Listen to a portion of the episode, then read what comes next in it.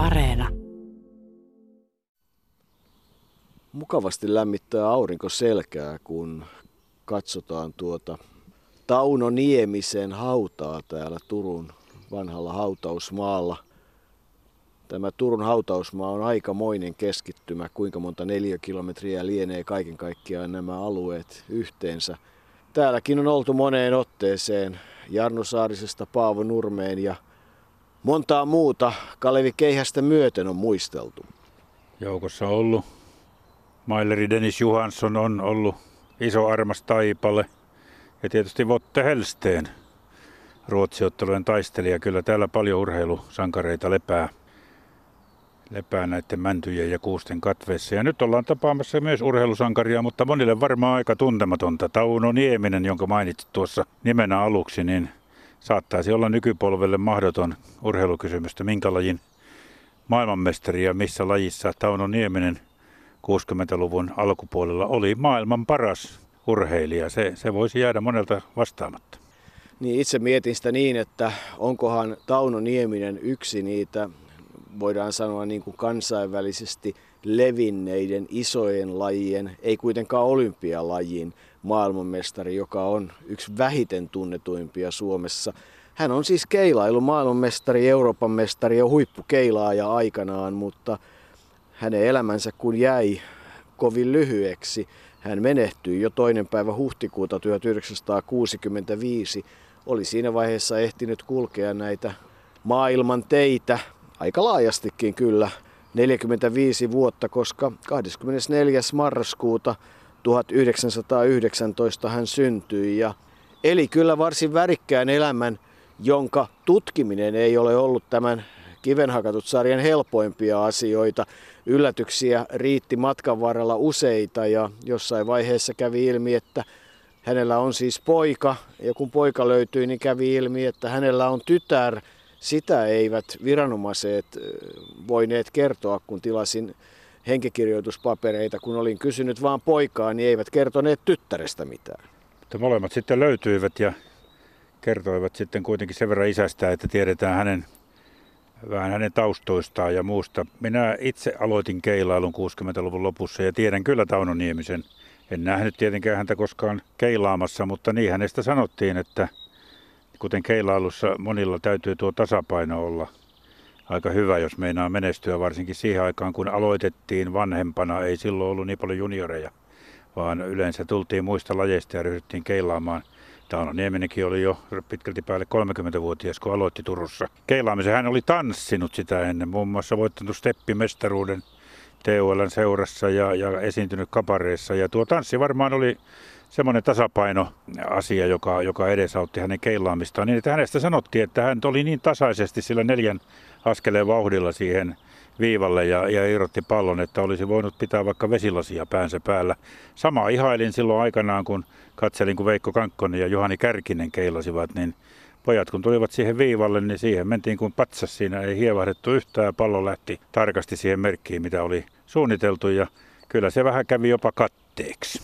Niin kyllä aikalaiset ja ne, jotka ovat Tauno Niemisen kanssa keilanneet ja joita hän on opettanut, sanoi, että hän oli myös erinomaisen hyvä opettaja, että hän ihan kädestä pitää laittoi ne käden kulmat ja ne askeleet, ne neljä askelta liikkui vieressä ja, ja oli erittäin hyvä opettaja, mutta siinähän se hauskuus olikin, että siihen se tieto sitten Tauno Niemisestä aika monella loppui, että hän oli hyvä keilain opettaja ja erinomainen keilaaja omana aikanaan kovinkin ylivoimainen. Laskutavasta riippuen 9 tai 10 vuotta hän taisi ehtiä sitä lajia harrastaa tai tehdä ja jossain tilastossa on, että niitä kilpailuja olisi ollut 418, joista hän on voittanut 162 ja keskiarvo 191,6. Sinä kun olet noita keilailuihmisiä, niin niiden täytyy olla aika kovia lukemia varsinkin siihen aikaan. Nykyisin pallojen materiaalia on muuttunut ja radat ovat muuttuneet ja se 200 pisteen keskiarvosarja, ja niin se, se ei ole enää ollenkaan niin maaginen kuin se oli joskus silloin ennen vanhaa, jolloin suurmestaruuteenkin tarvittiin tietty määrä parisarjoja, niin kuin sanottiin, ja sitten tietty määrä voittoja kilpailuissa, plus sitten niin sanottuja prikkisijoituksia, eli jos oli 20 keilaajaa, niin kaksi sai prikiin ja 33 ja tällä lailla. Ja niitä kun keräsi sitten yhden kauden aikana, niin pääsi suurmestariksi. Tauno Nieminen oli suurmestari sekä Turussa että että Helsingissä, joten tuota, hänestä tuli hän toisena Suomessa tuli kaksinkertaiseksi suurmestariksi. Keilailu oli silloin eri laji kuin nykyisin. Nykyisin kaikki vetävät semmoista valtavaa, valtavaa kierrepeliä, kun taas Tauno Niemisen tapa keilata oli, kuten, kuten tuota Yrjö Sarahete, entinen kansainvälisen keilaliiton pääsihteeri, sitä kuvasi, että, että Tauno Nieminen oli, oli, oli lähes ideaali keilajatyyppi siihen aikaan. Hänellä oli hyvä tasapaino ja vartalon rakenne oli sopiva, ei liian pitkä, ja, mutta tasasuhtainen. Heitossa oli pitkä saatto, pallo lähti suoraan eteenpäin ja teki sitten lopussa pienen koukun, kun nykyisin ne pallot tekevät aika ison koukun ja sitten hävitetään sitä patteria sieltä todella tehokkaasti. Tauno Niemisen piti olla myös tarkka ja kyllä hän oman aikanaan oli. Hän oli siis hän oli todella loistava keilaaja. Mutta ilmeisesti oli niin, että sitä äh, kaikkien keilaajien hole in ja sitä 300 pistettä hän ei koskaan saanut aikaa. Ei, toistakymmentä kertaa taisi jäädä se yksi keila sinne pystyyn 12 heitolla, että kaikkea ei voi näköjään saavuttaa lahjakaskaan ihminen. No joka tapauksessa niitä hänen isoja menestyksiään. Helsingborissa oli MM-kilpailu 1958 ja sieltä kirjattiin viisimiehiskisan kultaa viisi kertaa kolme sarjaa ja hopeaa kahdeksan miehiskisassa.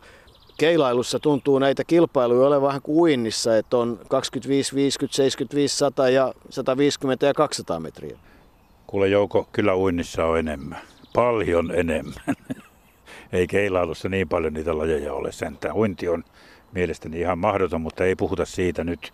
Lähdetäänkö puhumaan siitä, minkälaiset nämä Tauno Niemisen lähtökohdat olivat tähän elämään kuitenkin, koska se saatiin lapsilta selville. Eli Turussa hän syntyi ja kun, kun Tauno oli vasta 10-vuotias, niin hänen isänsä August Albin Adalbert lähti Neuvostoliittoon ja Timo Poika, Taunon Timo Poika kertoi, että sitä muuttoa ei ole sen enempää selvitetty, että hän muisti isänsä joskus kertoneen, että oli saanut kymmenen vuotta tuon August Albin Adalbertin lähdön jälkeen Augustilta vessapaperille kirjoittun kirjeen, mutta sitten hänestä ei kuultu ja näin kertoo myös tyttö Annele.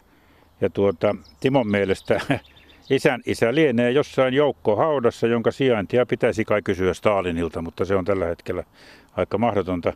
Ja sitten Tauno Niemisen äiti oli taas Hulda, joka oli yleisessä saunassa saunottajana lepää tuossa samassa haudassa poikansa kanssa, kuoli vuonna 1972. Ja hänestä kerrottiin, että hän kyllä sitä August Albin Adalbertia odotti loppuun asti takaisin sieltä Neuvostoliitosta, mutta, mutta ei se sieltä koskaan sitten, ei hän sieltä koskaan sitten tullut, vaan jäi sille tielleen. Niin, Hulda äiti tosiaan saattoi poikansa haudan lepoon ja, ja niin myös sanottiin, että hänen veljensä halusivat sitten tämän haudan pitää täällä Turussa. Puolisohan on haudattu, Tauno Niemisen puolisohan on haudattu Keravalle, mutta täällä tuo hauta nyt Turun vanhalla hautausmaalla on. Kyllä hänen lapsuudestaan aika vähän loppujen lopuksi tiedetään ja, ja niistä vaiheista, että oikeastaan vasta siinä vaiheessa, kun hän sitten on ryhtynyt työelämään ja on ollut alkoholitarkastajana Turussa aina vuoteen 60 saakka. Siihen väliin tulee siis nämä keilailun aloittamisen jaksot ja muut vastaavat, mutta 60 on siinä mielessä merkittävää, että, että silloin hän – muutti Helsinkiin, mutta et siihenkin liittyy erilaista tietoa. Oliko hän Keilailuliiton toiminnanjohtajana jonkin aikaa vai, vai menikö suoraan ravintola-alalle töihin? Jotain siihen siirtoon kummallista liittyy. Niin liittyy, mutta Turussahan tuo keilailu kuitenkin alkoi ja, ja tuota, silloin hän voitti ensimmäisen Suomen mestaruutensakin. Aninkaisten hallissa Tauno Nieminen keilaamisen aloitti ja, ja tuota, Timo Poika kertoi sitten, että, että muiste, kun muisteli isää, niin olihan niitä hyviäkin hetkiä, mutta kyllä se koti oli aika kummallinen, kuten hän sanoi. Isä oli alkoholiikkeen tarkastaja ja kaiket illat poissa ja äidillä oli torilla kioski, jossa hän hoiti itse aina iltavuorot ja äidin äiti asui olohuoneessa, oli eronnut, mutta kun äidin isä meni huonommaksi, niin hänkin tuli asumaan keittiön puolelle ja loppuporukka asui sitten makuhuoneessa ja eteisessä, joten sellaista turkulaista elämää se alkuun oli ja ennen kuin sinne Helsinkiin muutettiin. Mutta yksi keilailutapahtuma kannattaa vielä ennen kuin mennään Helsinkiin ja Tauno Niemisen siihen varsinaiseen menestysvuosiin, niin keilaamisesta jäänyt mieleen tuota Timolle kisat, joita Tauno Nieminen piti voitto Helsteen ja Olavi Vuorisalon kanssa täällä Turussa. Eli oikein ilmeisesti jonkunlainen sen ajan mediatapahtuma, eli ensin keilattiin Ja Tauno antoi juoksijoille siinä tasoitusta ja sitten juostiin Turun urheilupuistossa 400 metriä ja Tauno taas sai tasoitusta ja Timon mukaan isä voitti sitten aina rinnan mitalla. Niin vai oliko niin, että Votte voitti sitten aina rinnalla, mikä niin kuin hänelle kuuluu, niin kai se Timo oikeastaan muisteli. Mutta oli miten oli, äh, hänen menestyksensä keilailussa, yleensä Suomen menestys keilailussa 5-60-luvulla, niin jos ei käyttää sanaa huikea, niin käytetään sitten sanaa häikäis. Se oli häikäisevää. Sehän oli häikäisevää ja, ja se menestys niin kulminoitui sitten aivan uskomattomaan suoritukseen. Pesan Kooni Ranskassa oli EM-kisat 62 ja Suomi voitti kaikki muut paitsi yhden kultamitalin. Maire Rautakoski voitti naisten lajit ja Tauno Nieminen miesten puolella ainoastaan yhdessä joukkuekilpailussa jäätiin hopealle, joten sillä hetkellä Suomi kyllä löi itsensä niin kuin kansainvälisen keilailun eliittiin. Kyllähän USA ja Australia, nykyisin Singaporet ja, ja muutkin Aasian maat menestyvät keilailussa, mutta silloin Eurooppa oli johtava paikka ja Suomi oli Euroopan johtava maa. Mistähän sekin muuten sitten oikeastaan johtuu? Johtuuko se siitä, että laji jotenkin sopii suomalaisille? Johtuuko se siitä, että siinä vaiheessa maahan saatiin keilahalle ja yleensä olosuhteet ratkaisee? Jokuhan siihen täytyy olla syynä. Joka tapauksessa 58 MM-kisat sitten, niin kuin sanoit Besanconin EM-kilpailut 62, Meksikon MM-kilpailut 63 ja sitten sen jälkeen hän Tauno Niemisen elämässä oli aika lailla vauhtia ja Suomen mestariksi hänet kirjattiin 58-64, mutta mikä ihme voi olla syynä siihen, että Suomi silloin nousi keilailussa niin valtavan kovaksi maaksi? En mä usko, että sitä on kukaan millään tavalla pystynyt tutkimaan. Suomalaisille vaan jotenkin tuo keilailu vaikka siinä pelataan joukkuekilpailua, niin se on kuitenkin tuommoinen yksilösuoritteinen kilpailu. Jokaisen pitää pystyä voittamaan itsensä ja, ja olemaan, olemaan tuota parhaimmillaan sillä radalla, että kai se sopii jotenkin suomalaiselle luonteelle. Kyllähän suomalaiset vieläkin pärjäävät, vaikka se on todella, niin kuin sanoin, niin mennyt niin paljon teknisemmäksi ja varusteet tai välineet ovat muuttuneet niin paljon, että laji on ihan erilainen, mutta kyllä meillä oli niin kuin Tauno Nieminen ja Matti Nieminen Tampereelta ja tietysti Kallari Ihalainen, joka tässäkin sarjassa on ollut esillä. Hän lepää Honkannummen hautausmaalla, niin meillä oli aivan loistavia keilaajia ja sitten tuli Leo Hilokoski ja hänen sisarensa Lea Hilokoski. Eli kyllä suomalaisille tuota menestystä on vaan tullut. En minä osaa selittää muuta kuin sillä, että se jotenkin se vaan meille sopii. Kysytään asiaa pitkäaikaiselta Keilailuliiton toiminnanjohtajalta Pekka Korvelta. Siis miksi Suomi menestyi niin hyvin silloin 5-60-luvulla? Suomi ja Ruotsi dominoivat alussa keilailua. Keilailuperhe oli paljon pienempi siihen aikaan, mutta Suomi ja Ruotsi pieninä kansakuntina pystyivät hakkaamaan kaikki keski-eurooppalaiset. Ja se johtui siitä, että Suomeen ja Ruotsiin keilailu tuli aikaisemmin kuin muualle. Bruno Söderström-niminen ruotsalainen kaveri toi keilailun Ruotsiin tuoden muutamia keilaratoja sieltä. Ja siitä hyvin nopeasti muutama vuoden viiveellä se levisi Suomeen. Ja Suomissa ja Ruotsissa keilailua ruvettiin alusta alkaen pitämään urheiluna kun taas sitten muualle Eurooppaan keilailu levisi pääasiassa amerikkalaisten miehitysjoukkojen myötä 40-50-luvulla, niin silloin se oli viihdettä ja siellä keskellä Eurooppaa niin tämä ei ollut silloin läheskään niin tosissaan ja sen takia pienet maat, Suomi ja Ruotsi, niin pystyivät dominoimaan keilailua vahvasti. Sinä olet pikkupoikana nähnyt Tauno Niemisen keilaavan. Jos lyhyesti pitäisi kiteyttää, miksi hän oli niin hyvä? Tauno Niemisen suoritus oli tasapainoinen ja rytmikäs. Ja kun keilailu on tarkkuuslaji, niin kun homma on yksinkertainen, rytmikäs, tasapainoinen, niin siitä ei tule virheitä ja keilaaja kun ei tee virheitä, niin silloin pärjää. No yksi asia, mikä keilailussa on tietysti mielenkiintoista, on se, että niitä ratoja öljytään ja, ja se on mielenkiintoista, että minkä, miten se onnistuu. Mutta sitten toinen on se, että palloja porataan ja minulle on kerrottu, että Tauno Nieminen oli aikamoinen guru omana aikanaan siinä pallon poraamisessa. Mistä siinä oikeastaan on kysymys?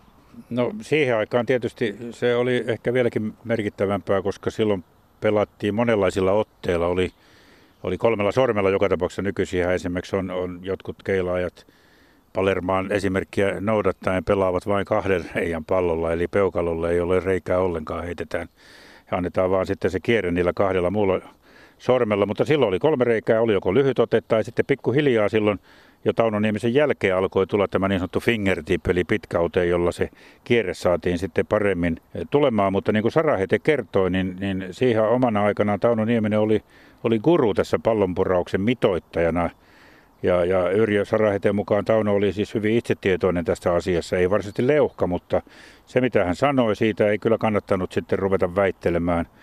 Hänellä oli kuulemma semmoinen juju siinä mitoituksessa, että hän käski ottamaan asiakasta lasista kiinni ja katsoi mihin suuntaan peukalo menee ja mihin suuntaan menee keskisormi ja sitten se määräsi reikien kaltevuuden ja ja se kuulemma upposi kuin häkä keilaajiin. Keilaajia tuli hänen luokseen saamaan mitoitusta ulkomailtakin ja hän joutui sitten myös mitoittamaan ja, ja tekemään tätäkin hommaa myös kilpailumatkoilla Suomen ulkopuolella. Tauno Nieminen hän sai kaksi lasta, eli niin kuin todettiin Annele, hän syntyi 1946 ja Timo Poika syntyi 50. Timo oli muun muassa mukana 62 siellä Ranskan kisoissa, muistaa miten siellä riemuittiin siitä suomalaisten menestyksestä, muistaa myös sen, että oli aika paljon pikkupoikana yksin sitten siellä hotellihuoneessa, koska keilaajat eh, myös juhlivat sitten sitä menestystään hänen isäsuhteensa on ollut hiukan, hän on katkera siitä, että isän elämään ilmestyi myös niin sanotusti toinen nainen ja että perhe jäi sitten ikään kuin hunningolle siinä mielessä. Annelelle sen sijaan isä oli aika lailla – tärkeämpi tapaus ja hänen isäsuhteensa on positiivinen. Annelle avioitui jo 17-vuotiaana ja muistaa, että isä toi hänelle kaikilta matkoilta aina tuliaisia ja muun muassa hääpuvun jostain Ranskan matkaltaan ja ja tota, erityisesti on jäänyt mieleen se, että, että jostain matkalta ö, oli sitten tuotu levy, jonka tahdissa sitten tytär ja isä tanssivat kai aamuun asti. Joo, se oli Chubby Checkerin juuri ilmestynyt Twist-levy, joka Twist, kuten muistat, tuli sitten aivan hyökyaallon lailla Suomeenkin tämä tanssi. Ja koko yö oli kolma sitten isä ja tytär tanssinut ja harjoitellut ja opeteltu Twistiä. Ja kyllä Annelle sanoi, että hän osaa sitä edelleenkin. Päivätanssithan oli muuten yksi sitten isän idea. Ne aloitettiin Ostiassa, kun Tauno Nieminen oli siellä päällikkönä, ravintolapäällikkönä ja ja tuota, ainakin Annelle mukaan ne oli, oli yksi isä ideoista. Ja sitten autot olivat Tauno Niemiset tärkeitä. Oli Popedaa ja sitten oli Sitikkaa ja Dotsekin. Ja isällä oli ajaessa oikein autoliiton lakki päässä, että se autolla ajaminen oli aika tärkeää. Sitten hän jossain vaiheessa hankki lasikuitun veneen ja, ja teki myös erilaisia keitoksia siirryttyä ravintola-alalle tyttärelleen. Paistoi muun muassa ekat ranskalaiset perunat hänelle. Niin kaikki oikeastaan juontaa siihen vuoteen 60, jolloin hän siis tuli Helsinkiin ja, ja kaiketi oli jonkin aikaa sitten Keilaliiton toiminnanjohtaja. Turun pyrkivästä hän sitten perusti oman seuran Turussa Ässät ja tuli sitten Old Boys-seuraan Helsinkiin ja kun siellä sitten oli suuria persoonallisuuksia, kuten esimerkiksi mm, Veikkauksen osastopäällikkö Kalevi Kallari Ihalainen, tuo monen palloilun neropatti, joka, joka henkilönä oli kyllä kovin vaikea, niin siitä ei oikein tullut mikään. Ja sitten hän vuonna 1962 liittyi Jyrään ja, ja Jyrä sitten kiinnosti sen verran, että kun se mainittiin, että se on ollut ravintola-ihmisten, ravintola-ihmisten tavallaan niin kuin perustama tai että siinä on vahvat siteet sinne, niin kyllähän Väinö Kokkinen Mikadon omistaja, painin, painin olympiavoittaja on ollut siellä Esko Sorsa, Lassi Tillander ja, ja muun muassa jääkiekkotilastoja ansiokkaasti vuosikaudet tehnyt Tuomas Ratsunas on ollut Jyrän puheenjohtaja. Jyrä taisi olla aika merkittävä seura. Jyrä oli Helsingissä merkittävä seura ja, ja tuota, onhan se ymmärtääkseni toiminnassa edelleenkin. En ole nyt Keilalun kanssa ollut paljon tekemisissä, mutta toimii kyllä ja minäkin ehdin siinä mestaruussarjassa pari kautta silloin Helsinkiin muutettua niin pelata, mutta se nyt on jo, se nyt on jo sitten ihan, ihan toinen juttu.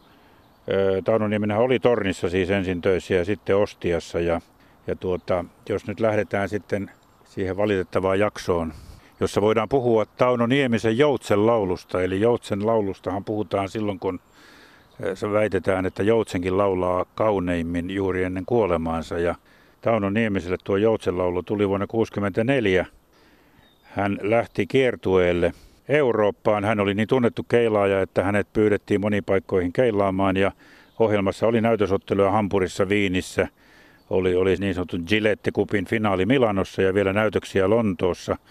Ja tuo keuhkosyöpä oli silloin jo, jo heikentänyt Tauno Niemistä huomattavasti.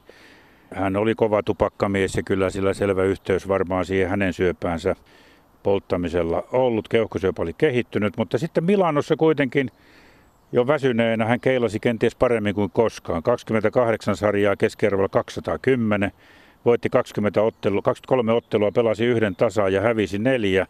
Ja hän sai sitä voitostaan palkinnoksi matkan Tokion olympiakisoihin, missä eri maanosien parhaiden oli määrä edustaa keilailun hanketta päästä mukaan olympiakisoihin, mutta sinne hän ei enää jaksanut lähteä. Hän itse ilmoitti, että ei pysty lähtemään jotenkin se jakso sieltä 63 jälkeen, ne viimeiset ajat, se täydellinen paneutuminen siihen keilailuun ja, ja, ja todella se syövän eteneminen, se valtava laihtuminen. Hän menetti todella paljon muutenkin kohtuullisen, miten nyt sanoisi, hoikasta kropastaan ainakin 10 kiloa painoa. Se jossain vaiheessa hiukan palasi ja elettiin jo toivossa, että hän tulisi kenties selviäisi siitä, mutta varmaan se tupakointi oli yksi tärkeä asia, mutta kyllä jollakin tavalla mietin mielessäni, että minkälaiset ne työsuojeluolosuhteet on ollut siellä höyrylaivojen kattiloissa, josta sitten sitä hiiltä on pikkupojat taskurahan toivossa putsanneet, saaneet toisin sanoen hommia sieltä, kun eihän sinne kukaan tervejärkinen tietysti lähde putsaamaan semmoisia kuumia pannuja ja Tauno Nieminkin muistelee, että se oli oikeastaan aika kauheita hommaa, mutta et hänellä hän oli jo tämmöisiä varjostumia ihan alusta alkaen, mutta että kyllä se loppuaika aina sieltä Meksikon MM-kilpailusta alkaen on ollut aikamoinen jakso hänen elämässään. Palataan vielä siihen Joutsenlaulu-kiertueeseen, koska siinä tapahtui sitten muutakin. Milanossa Yrjö Sarahet, että tämä on kertonut, niin, niin Tauno oli jo niin loppu, että nukkui ottelujen välillä ja söi mahdollisimman usein ja otti Saraheten tuoman pikarillisen konjakkia. Ja palkintojen jaossa niin maailma pyöri silmissä. Hän tarvitsi apua noustakseen korokkeelle ja sitten siinä kakkoseksi kolmanneksi sijoittuneet ranskalaiset Länsi-Saksan Fritz Blum ja toinen Ranskan René Ferrier häntä auttoivat. Kantsomo tulkitsi sen, että se oli kansainvälinen veljeyden merkki, kun siinä toinen toistaan tuettiin, mutta Kauko Alström, joka oli kansainvälisen kelloliiton puheenjohtaja ja Yrjö Sarahete tiesivät, mistä todella oli kysymys. Ja sieltä Milanosta sitten Saraheten kanssa Tauno meni vielä Lontooseen näytösotteluihin ja ja tuota, sielläkin Tauno vielä, vielä tuota, voitti kolme neljästä näytösottelusta, mutta sitten Suomessa hän ilmoitti sen, että ei lähde Tokioon, vaan menee lääkärihoitoon ja ei se, ei se sitten valitettavasti kauan kestänyt, vaikka niin kuin kerroit, niin välillä jo toivottiin parempaa, kun, kun Tauno Nieminen nukkui pois. Niin, Tauno Nieminen todella keilailu maailmanmestari ja, ja ravintola-alalla merkittävän uran tehnyt. Ei, ei ihan sattumalta, ei Tornin apulaisjohtajaksi päästä. Hänellä täytyy olla tietoa. Torni oli kuitenkin siinä vaiheessa yksi maan ykköshotelleita ja liittyyhän siihen valtava määrä historiaa. Siellä on huippuartistit asuneet ja valvontakomissiohan sitä isännöi sotien jälkeen aika monet vuodet, mutta mutta Tauno Niemisen elämä on siinä mielessä mielenkiintoista, että lapsuudesta hiedetään loppujen lopuksi aika vähän. Siihen liittyy siis jonkin verran tanssiharrastusta ja, ja niin edelleen. Sitten kun hän on syntynyt 19, niin hän on tietysti kulkenut sen sotatien läpi. No siitäkin tiedetään hyvin vähän. Hän ei siitä oikeastaan koskaan puhunut. Yhden hurjan tarinan hän on kertonut, että hän olisi auttanut lievästi haavoittuneena jotain kaveria, joka oli pahemmin haavoittunut en tiedä mikä virhe siinä on, mutta tuntuu aivan mahdottomalta, että he olisivat kävellen tulleet Viipurista Hämeenlinnaan. Se tuntuu todella omituiselta. Voi olla, että ovat kävelleet Viipurista jonnekin ja päässeet junaan, mutta tämä kaikki kuvaa hyvin sitä, että kyllä Tauno Nieminen ehti sen sotatienkin käydä läpi. Siitä ei oikein ole mitään tietoa ja, ja monella tavalla niin kuin hänen elämänsä tulee esiin vaan sillä pätkittäin sieltä täältä. Se keilailuaika on jollakin tavalla dokumentoitu, mutta hänen elämästään muuten on niin kuin kauhean vaikea löytää. Se on varmaan ollut värikkäämpi kuin me uskotaankaan. Varmaan on ollut, kun mäkin yritin kysyä, kysellä sitten 60-luvun keilaajilta ja muilta, että millainen mies oli Tauno Nieminen, niin kaikki sanoivat, että hän oli loistava keilaaja ja hyvä opettaja. Mutta ei hänestä sitten itse asiassa kovin paljon tiedetty, kun kysyi perhesuhteita muita, niin, niin aika vähäistä tietoa oli, että ilmeisesti hän piti sen yksityiselämänsä sitten aika tarkkaan itsellään ja, ja tuota, keskittyi siihen keilailuun, mutta, mutta tuota, kyllähän, kyllähän siinä keilailussa hän oli kyllä ihan oman aikansa mestari. Jälkeenpäin sitä, sitä kun on miettinyt, niin, niin mä luulen, että Suomessa ei oikein ymmärretäkään, miten, miten todella taitava hän oli Itse asiassa niin mun mielestä hyvin kuvastaa se, mitä amerikkalaiset Tim Rhoda ja Kirk Brewer kirjoittivat Tenpin Pictorial-lehdessä Tauno Niemisen kuoleman jälkeen. Näin, näin he sanoivat, eli kielivaikeuksista huolimatta kesti vain 10 minuuttia, kun hänen parinaan pelatessani huomasin, miten suuri ja ihmeellinen urheilija hän oli. Hänen keilaamisessaan oli täsmällisyyttä, yksinkertainen neljän askeleen vauhti, jonka jälkeen pallo äänettömästi radalle aina samalle kohdalle. En ole koskaan tavannut ketään, joka olisi pelannut niin luonnollisella ja tarkalla tavalla kuin hän. Niin, se on kauniisti sanottu ja se on helppo uskoa hänen taustoistaan, että hän oli sellainen.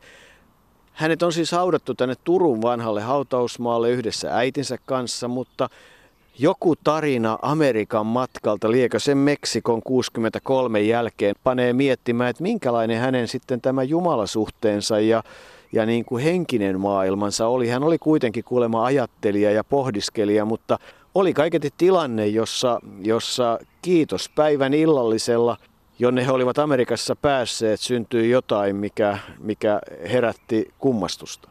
Niin, Yrjö Sarahete tunsi silloin tietysti kansainvälisessä piireissä toimineena ihmisiä ja he pääsivät silloin amerikkalaiseen perheeseen nauttimaan kiitospäivän kalkkunaa. Ystävä perhe, joka julkaisi Keilailu-lehteä ja Sarahetetta oli pyydetty lausumaan suomeksi kiitospäivän rukous ja hän muistaa tehneensä sen parhaan kristillisen oppinsa mukaan, mutta kesken kaiken Tauno oli purskahtanut nauruun, mikä hänestä tuota, oli aika noloa ja sitten myöhemmin hän sai kuulla, että Tauno ei siinä vaiheessa kuulunut enää kirkkoon.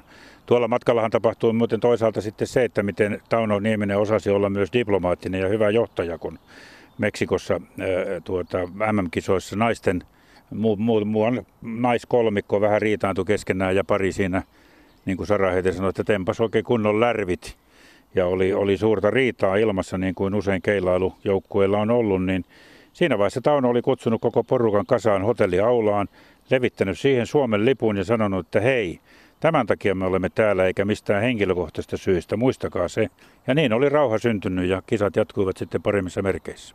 Yhtä kaikki. Keilaajana siis maailmanmestari 58, Meksikossa MM-kisoissa 63, hän sai hopeaa parikilpailussa ja, ja sitten se Euroopan mestaruuskilpailu 62 Besançonissa, joka oli semmoista suomalaista suurjuhlaa ja pari Suomen mestaruutta ynnä muuta, ynnä muuta. Se tiedetään hänestä urheilijana ja oikeastaan kun hänestä etsi artikkeleita, niin niitäkin löytyi loppujen lopuksi kovin vähän. Keilailun historiassa jotain hänestä kerrotaan, mutta sitten Keilailulehti kyllä kovin ansiokkaasti kertoo sen, mitä hänen hautajaisissaan ja, ja muistotilaisuudessaan tapahtui. Niin, ensinnäkin Keilailu-lehti kirjoitti silloin, silloin, kun Tauno Nieminen oli kuollut, että Tauno Niemisen poismeno tuntui syvälti kaikkien maamme keilaajien keskuudessa. Suruviestin saavuttua Valkeakoskelle ja Lappeenrannassa mestaruuskilpailujen osanottajat muistivat hiljaisella hetkellä pois mennyttä suurkeilaa ja Ruusulan lippusalossa liput laskettiin puolitankoon ja urheilutalo hallissa oli juuri silloin alkaneiden ja Tauno Niemisen suunnittelemien amerikkalaiskilpailujen ajan valkealla liinalla perhottu pöytä, jolla Tauno Niemisen valokuvaa kehystyvät liljat ja palava kynttilä.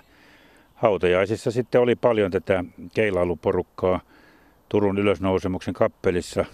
Omaisten seppeleiden laskun jälkeen marssivat keilaajat arkun ympärille. Läinen neuvos Erik Kangas puhui Niemisen muistolle ja sitten Arkulle laskevat kukkalaitteensa Suomen keilailuliitto, Helsingin Bowling-liitto, Turun keilailuliitto, Jyrä, Ässät ja monet muut. Tauno Nieminen tunnettiin siihen aikaan keilaajien piirissä ja mä uskon, että hänen poismenonsa on ollut kyllä aikamoinen menetys suomalaiselle keilaulle. Hänellä olisi ollut vielä hyviä vuosia siinä ikänsä puolesta.